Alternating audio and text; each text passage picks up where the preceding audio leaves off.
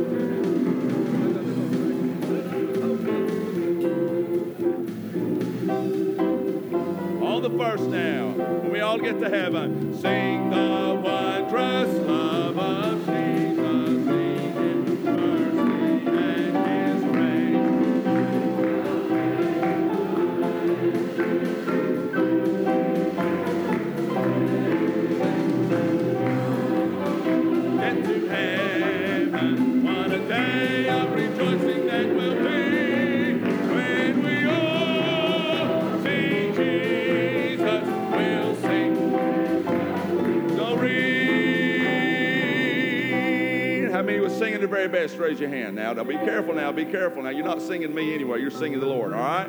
Now think about it. When we all get to heaven, not going to be an opportunity for the choir director, whoever that is, to stand out and say, "Hey, you're singing the best you could." I don't think you'll need any prompting, will you? So let's turn it loose on the last verse. And I want to hear you sing, clap, whatever you want to do, but praise his name tonight. This is your opportunity. All together now. Onward to the prize before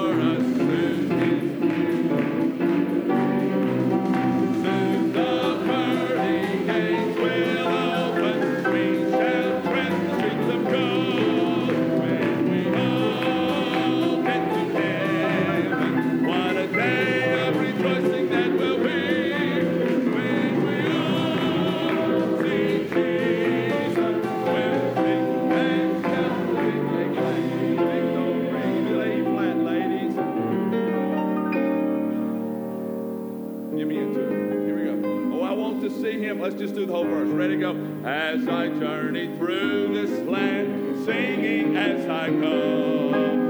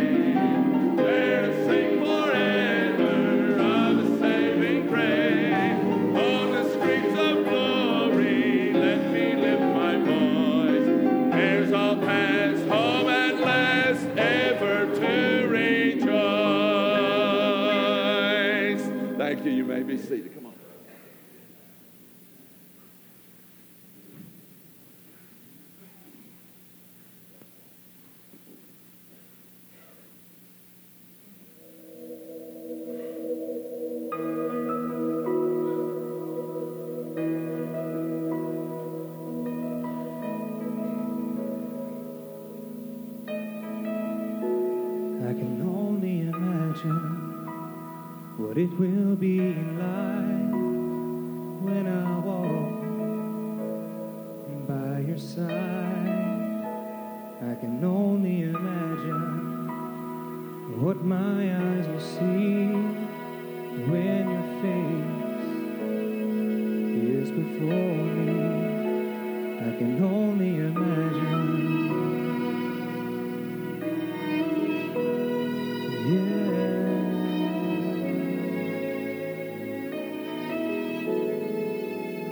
Surrounded by your glory, what will my heart feel? Will I dance for you, Jesus? Or in all of you be still? Will I stand in your presence? Or to my knees will I fall? Will I sing hallelujah? Will I be able to speak it all? I can only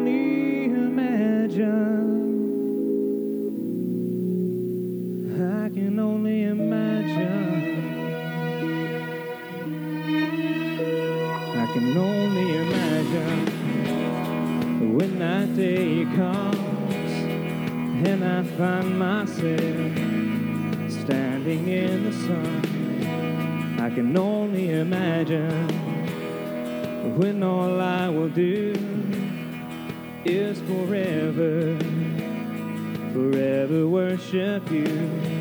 I can only imagine, yeah. I can only imagine.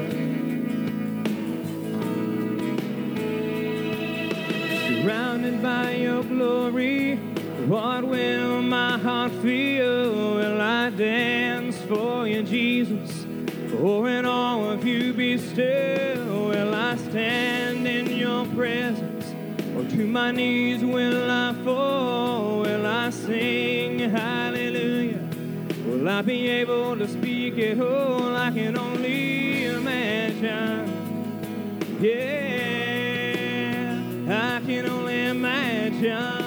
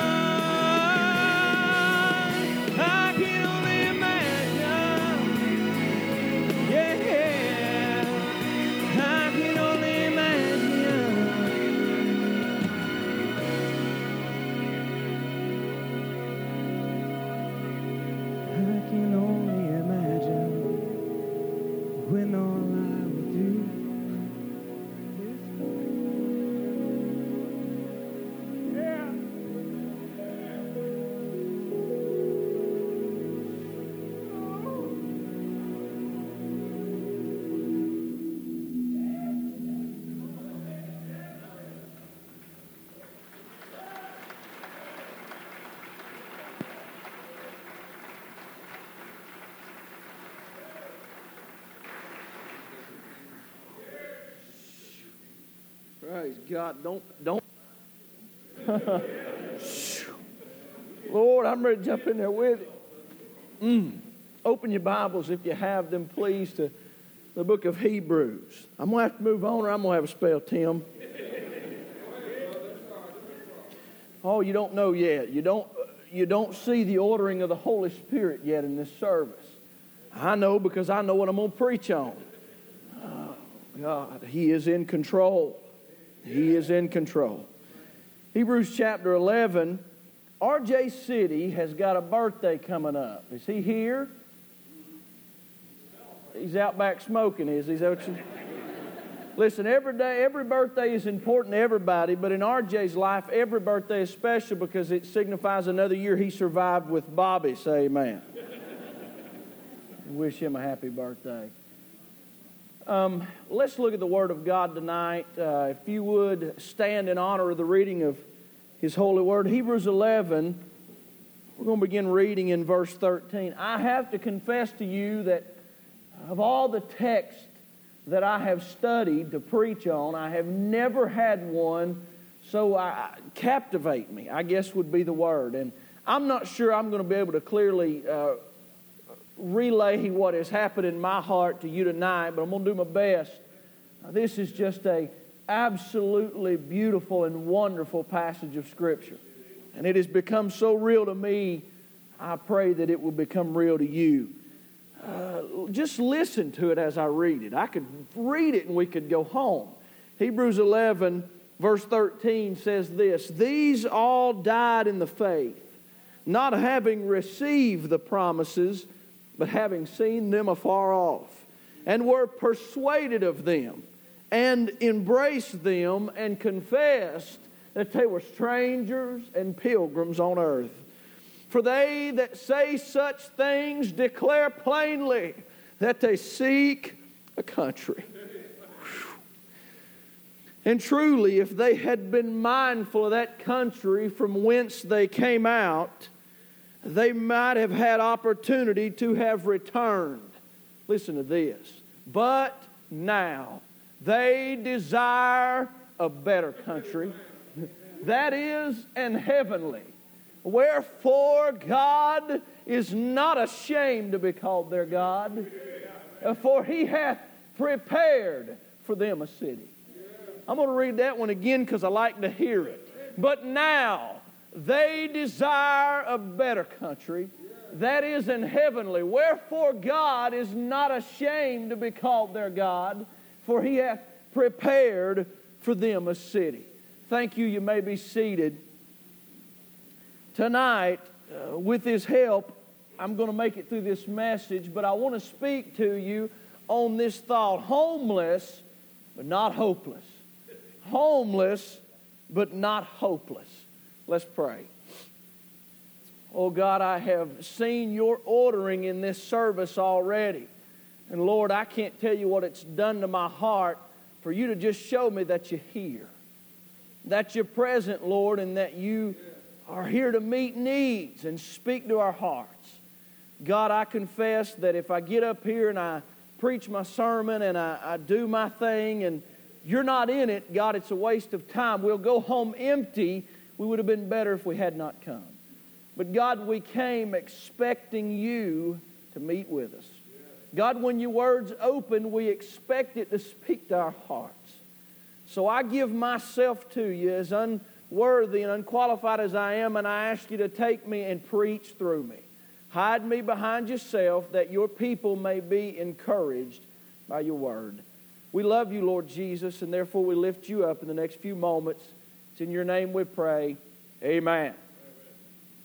The Federal Department of Health and Human Services has reported that nearly 2.3 million adults and children will experience an extended period of homelessness this year. They have also reported that nearly 600,000 men, women, and children will become homeless tonight. The truth of the matter is that homelessness is a great problem in America. And it's a problem that federal, state, and local governments have extended many hours and millions of dollars trying to address. However, there is a group of homeless people in this country that the government can't do a thing for. You see, they're not homeless in the sense that they don't have a place to live in this world, but rather in the sense that this world is not their home. I'm talking about the children of God. They are citizens of this country or residents of this country, but citizens of another country. The Word of God calls them pilgrims and strangers here on earth. Our text this evening comes from a chapter that you might call the Hebrews Hall of Fame. In the verses leading up to our text and following our text, there's a list of people given that reads something like the who's who of the faith. Names like Enoch and Abel and Noah and Abraham and Sarah, they read uh, as a list of who's who in our faith and in our Bible. And they all serve to remind us of a principle that's brought out in our text tonight, and that is while we may be homeless here, we are not hopeless here. We have a hope. There's three things that I want us to look at tonight from this text that I hope will be both a source of instruction and a source of encouragement to our hearts. When I look at this text, the first thing that I see is the decided life. The decided life. Now, the people listed in Hebrews 11, along with the children of God, all began their life just like every other member of the human race. They were born into this world, and by virtue of a sinful nature handed to them by their mamas and daddies, they were born of this world. The Bible tells us that we are born citizens of a sinful world. Now, however, there was a day when all of these people in Hebrews 11 heard a call from the king of another world. And by faith, they answered that call.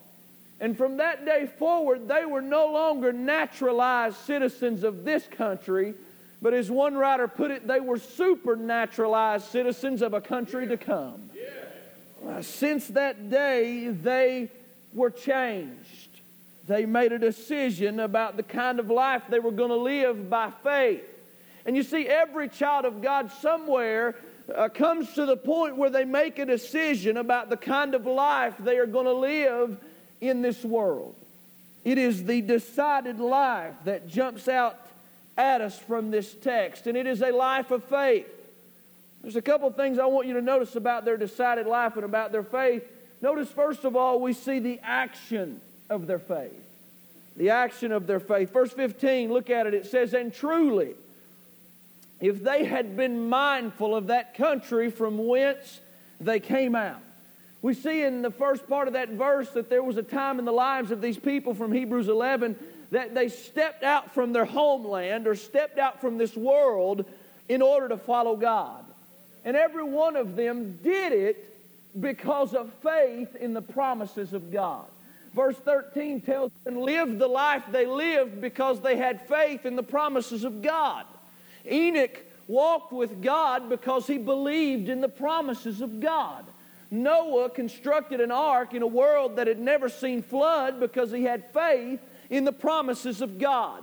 Abraham packed up the youngins, well, he didn't have any youngins at that time, packed up the livestock and the family and left Ur because he had faith in the promises of God.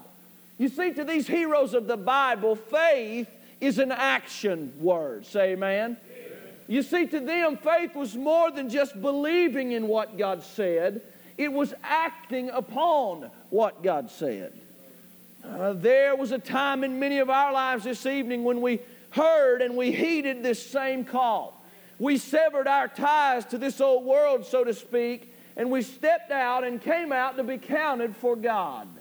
And the lesson that these spiritual icons teach you and I is that for the Christian, faith is not an emotion, faith is an action. Martin Luther, the great reformer, said this True faith that is instilled in the heart by the Holy Spirit simply cannot be idle. I like the bluntness of James. James just looked us in the eye and said, Faith without works is dead. In other words, James said, if the faith you have in Jesus Christ has not called, caused you to separate yourself from this world and become what you've been called to become, then, friend, your faith needs CPR. Can I get a witness? Uh, somewhere your faith is dead if it has not created an action in your life. Now, not only do we see in their decided faith or their decided life the action of their faith, but notice further we see the attitude of their faith. Now, when we see these people in Hebrews 11 stepping out to follow God, it makes a statement about their attitude toward this world and toward the things of the Lord. And just so no one would misunderstand their attitude, verse 13 tells us that they confessed that they were strangers and pilgrims on this earth. You see, the action of their faith had created an attitude in their faith. In other words, these people could no longer be comfortable and cozy in this world. The things of this world had become strange and, and foreign to them. And they then developed the attitude of a pilgrim that was only passing through this world. I say to you tonight, friend, if you can live in this world and be settled and satisfied with the things of this world, there is something seriously wrong with your faith. The child of God has been called to be in this world, but not of this world. We live here, but we don't love it here. This is where we dwell, but this is not what we desire. You see, the attitude of their faith was that I am a pilgrim. This is not my final home. Our attitude ought to be the attitude of the songwriter that said, This world is not my home. I'm just a passing through. My treasures are laid up somewhere beyond the blue.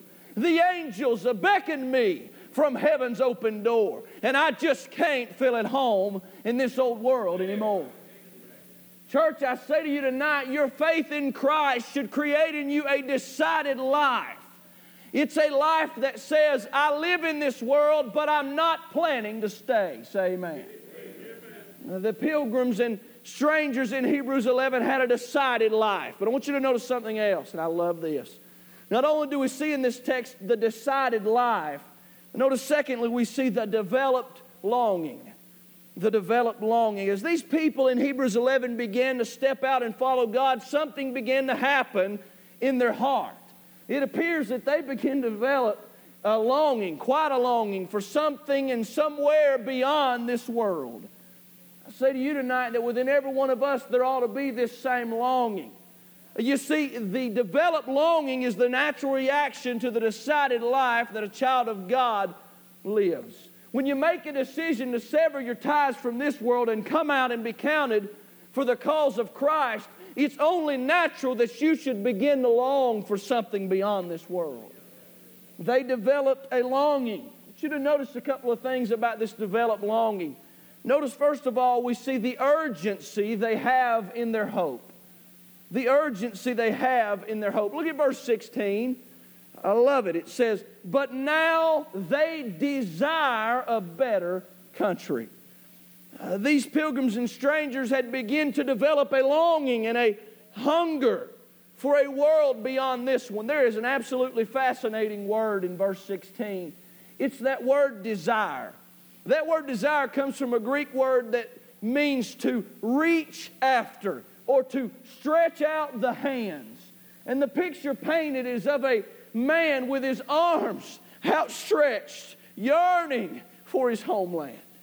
You see, these pilgrims in Hebrews 11 had been in this world and they had seen what it had to offer, and they had not found anything that could compare to the hope they had of the world to come.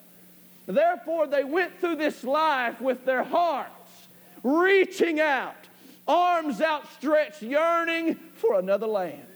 I don't know about you, but as I see the death and the danger and the destructions and the distractions of this world, sometimes I feel my old heart trying to reach, trying to stretch forth to touch that land. Sometimes I get that longing inside of me that makes me want to reach out. I kind of feel like a pilgrim with my arms outstretched, just hoping that I'll soon be able to see the lights of home. You see, there is an urgency in the hope of the believer. We long, we reach after, we desire something beyond this present world. But you see, not only in their developed longing, the urgency in their hope, or the urgency they have in their hope, but notice further, you see the expectancy they have for their home.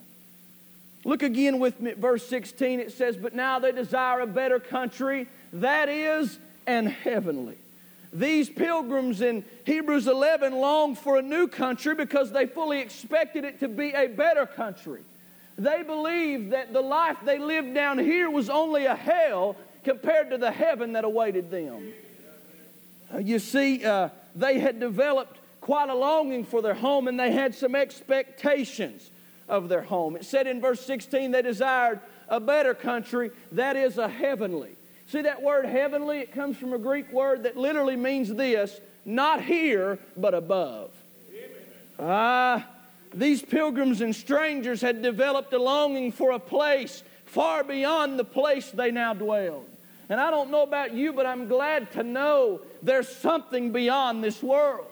I'm glad to know there's a place not here, but above. I'm glad to know there is somewhere better, a better country than the one I now reside in. Oh, the world may wonder sometimes why do these Christians always talk about heaven? The answer is simple. We know heaven is better than here. Say amen. Now, here we face sickness and death. Oh, but in that better country, there's only health and life. Here we uh, have struggles and sin, but in that better country, there's only peace and pleasure. Oh, church, I have developed a longing for that better country because I, I know that it's a world better than the one I now reside in, and it is a world far away from the troubles I now reside with. Can I get a witness? It is a better country that draws me. I read about a preacher who asked his congregation one night, he said, How many of you want to go to heaven tonight? Well, every hand in the building went up with the exception of one little boy in the balcony. So after the service was over, the preacher went to the little boy and he said, Son, why didn't you raise your hand? Don't you want to go to heaven? The little boy said, Well, yeah, preacher, I want to go to heaven someday, but I thought you was getting a load up to go tonight. In my short lifetime, I have begun to develop quite a longing for heaven. And it's getting so strong now that I don't believe I'd be in the least bit upset or I don't believe I would offer up any objections if the Father decided to get a load up to go tonight. Uh, there has become in my life and, and in our lives a developed longing. We find ourselves reaching after a world beyond this one. I would go, I go visit some of our elderly folk in the church here, and when they're in the hospital, and, and I, I think about Miss Delcy Hall. The last time I went to see Delcy, that she was awake uh, she, Delcy couldn't hear anything, bless her heart. And you knew if somebody from the church was visiting her because you'd hear them yelling at her. But Delcy, I said, I, I said, Do you need anything, Delcy? No. She looked at me and she said, I want to go home. And I don't think Miss Delcy was talking about leaving the hospital. I think she had her arms outstretched. I think she was reaching over into a country I couldn't see, longing and yearning for a land beyond my vision. Uh, they had a developed longing in their hearts. But I want you to notice the third and the final thing from this text. Not only do I see the decided life and the developed longing, but thirdly and finally, I see the divine land. Look at verse 16 once more. But now they desire a better country. I said a better country. that is in heavenly. Wherefore God is not ashamed to be called their God, for he hath prepared for them a city. Shut my Bible and we could go home right now and shout the rest of the week. You know why verse 16 is so special? Because it reveals to us that this developed longing is not a one way thing. I'm glad to tell you tonight, church, somewhere there's a God who longs for his people as much and even more than they long for him. Ah, oh, believe it or not, the longing has become so great that he has prepared for them a city. He longs for his people. The yearning is not just within our heart. We're not the only ones reaching out trying to touch. I believe sometimes in heaven the Father sits on the throne, and I believe He sees His people in their troubles and in their woes. And I think sometimes His arms go up. And I think sometimes He sees His weary pilgrims and He wants to reach out and touch them. There is a developed longing in the heart of God, and that's why we have this divine land that is revealed to us. You see, church, us homeless will one day have a home. You we may be homeless here, praise his name, we're not hopeless. There is a divine land. I want you to notice a couple of things about this divine land, and then I'm through. First of all, when I think about heaven, I think that it is the land of a fulfilled relationship. The land of a fulfilled relationship. There's an interesting statement, verse 16, that seems to be kind of interjected in there. It's that statement, wherefore God is not ashamed to be called their God. And I got to confess to you, I had trouble, uh, not necessarily with the meaning of that statement, but the placement of it. As I read it in my mind for some reason, and it may not be this way with you, but it seemed almost out of place.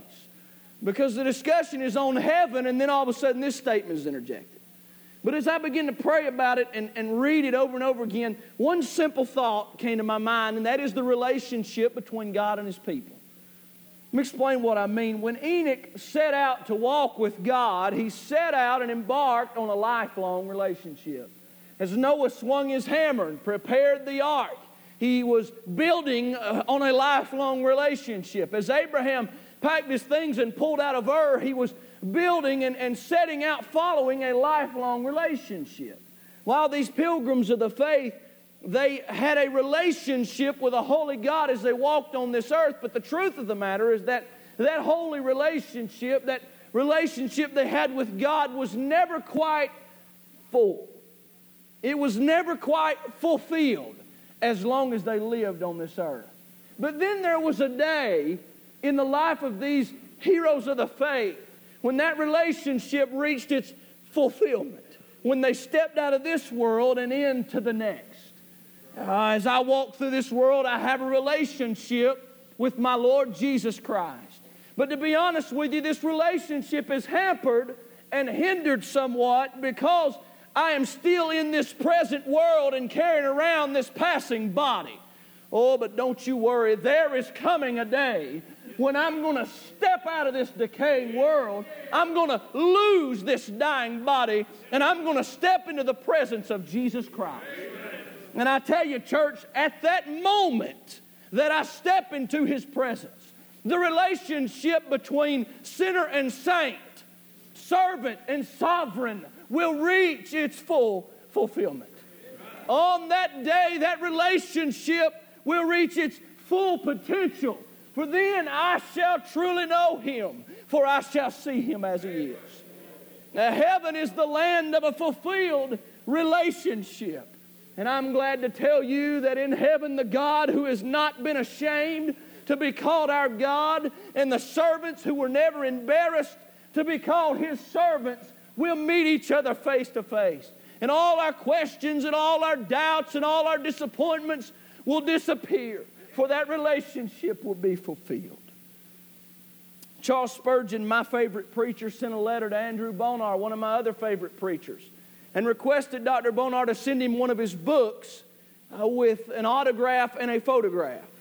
Well, Mr. Bonar sent it to Mr. Spurgeon, and inside he enclosed a note that said this Dear Spurgeon, here is the book with my autograph and with my photograph. If you had been willing to wait a season, you could have had a better likeness. For I shall soon be like him for I shall see him as he is. Thanks be to God, one day our relationship with Christ will reach its fulfillment, for we shall be like him. Oh, we shall know him as he is. But notice something else about this divine land. It's not only the land of a fulfilled relationship, but it's the land of the final reward. In verse 16, it tells us that God's not ashamed to be called their God, and because of that, He hath prepared for them a city. You see, these pilgrims in Hebrews 11 really had something to look forward to. Because of His grace and through their faith, God had begun working and building on a special city. Many people wonder why we Christians would make the decision to deny the pleasures of this world and disconnect ourselves from the practices of this world. Why would you want to miss so much of this life, they may say? Oh, I believe the songwriter offered the best answer to that when he penned the words There's a land that is fairer than day, and by faith we can see it afar. For the Father waits over the way to prepare us a dwelling place there. Church, why do we decide to be homeless in this world? Why have we adopted the attitude of pilgrims and strangers? The answer is simple this world holds nothing for us. We now look for a better country. Uh, this world is not our final reward. We're heading for our final reward. Someone once came to visit the great British preacher Joseph Parker, and for 30 minutes they sit and told Dr. Parker about a recent visit they had had to the Holy Land. When they finished, Dr. Parker, in his own special way, kind of began to wave his arms up toward the sky. And he said, Friend, there, there is my holy land. This world may offer to us no rest and no reward, but that's okay. We're looking for a city not made by hands. Now, this world may not ever give us the ease and the peace that we're looking for, but that's okay. We're going to the new Jerusalem, God Almighty's holy land the land of our final reward. I fear that uh, many in the faith today are finding themselves bound by the things of this world. And I fear that many more are finding themselves burdened by the things of this world. Maybe what needs to happen is that many of us need to be reminded that it's not in this world that we seek our satisfaction. It's not in this world that we seek our, our peace and our joy. No, no. Now we desire a better country. That is an heavenly country. Wherefore God is not ashamed to be called our God, for he hath prepared for us a city. Take heart tonight, weary pilgrims. Uh, we may be homeless here, but praise his holy name. We're not hopeless. With every head bowed and every eye closed as the musicians come and begin to play softly. We will not linger.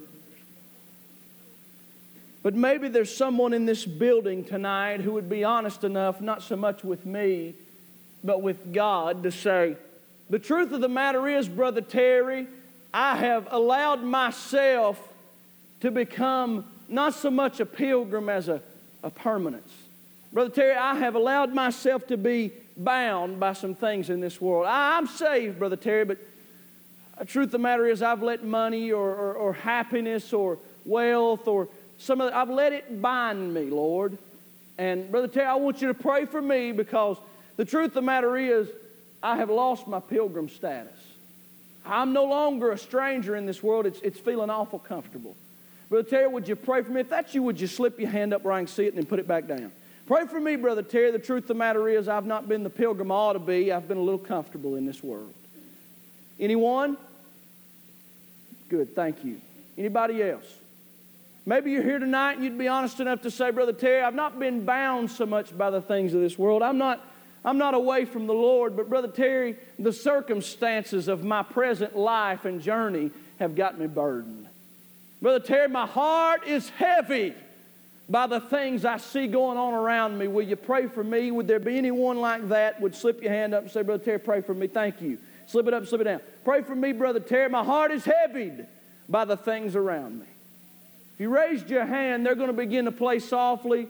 And as they do, I want to challenge you to do one thing. I want you to get out of your seat and I want you to come down here and say, Lord God, thank you for reminding me that I'm just a pilgrim.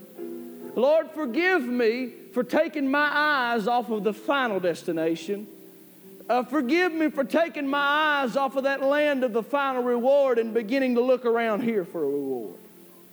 Lord, I want you to take me and make me what you'd have me to be so I can be the kind of stranger and pilgrim you'd have me to be. If that's you, I want you to get up and do that tonight. I want you to come down here and seek His face. I just want you to be obedient. Maybe what you want to do tonight is just get out of your seat and say, Thank you, Lord God. Thank you that you're not ashamed to be called my God. Thank you that you've prepared a city for me. I just want you to be obedient to the Word of God. Let's pray. Lord, I thank you for your Word. I thank you for your providence and your ordering in this service. I pray your Spirit would not leave till we've left. Work in the hearts of people, and we'll thank you and give you the glory. It's in your name we pray. Amen.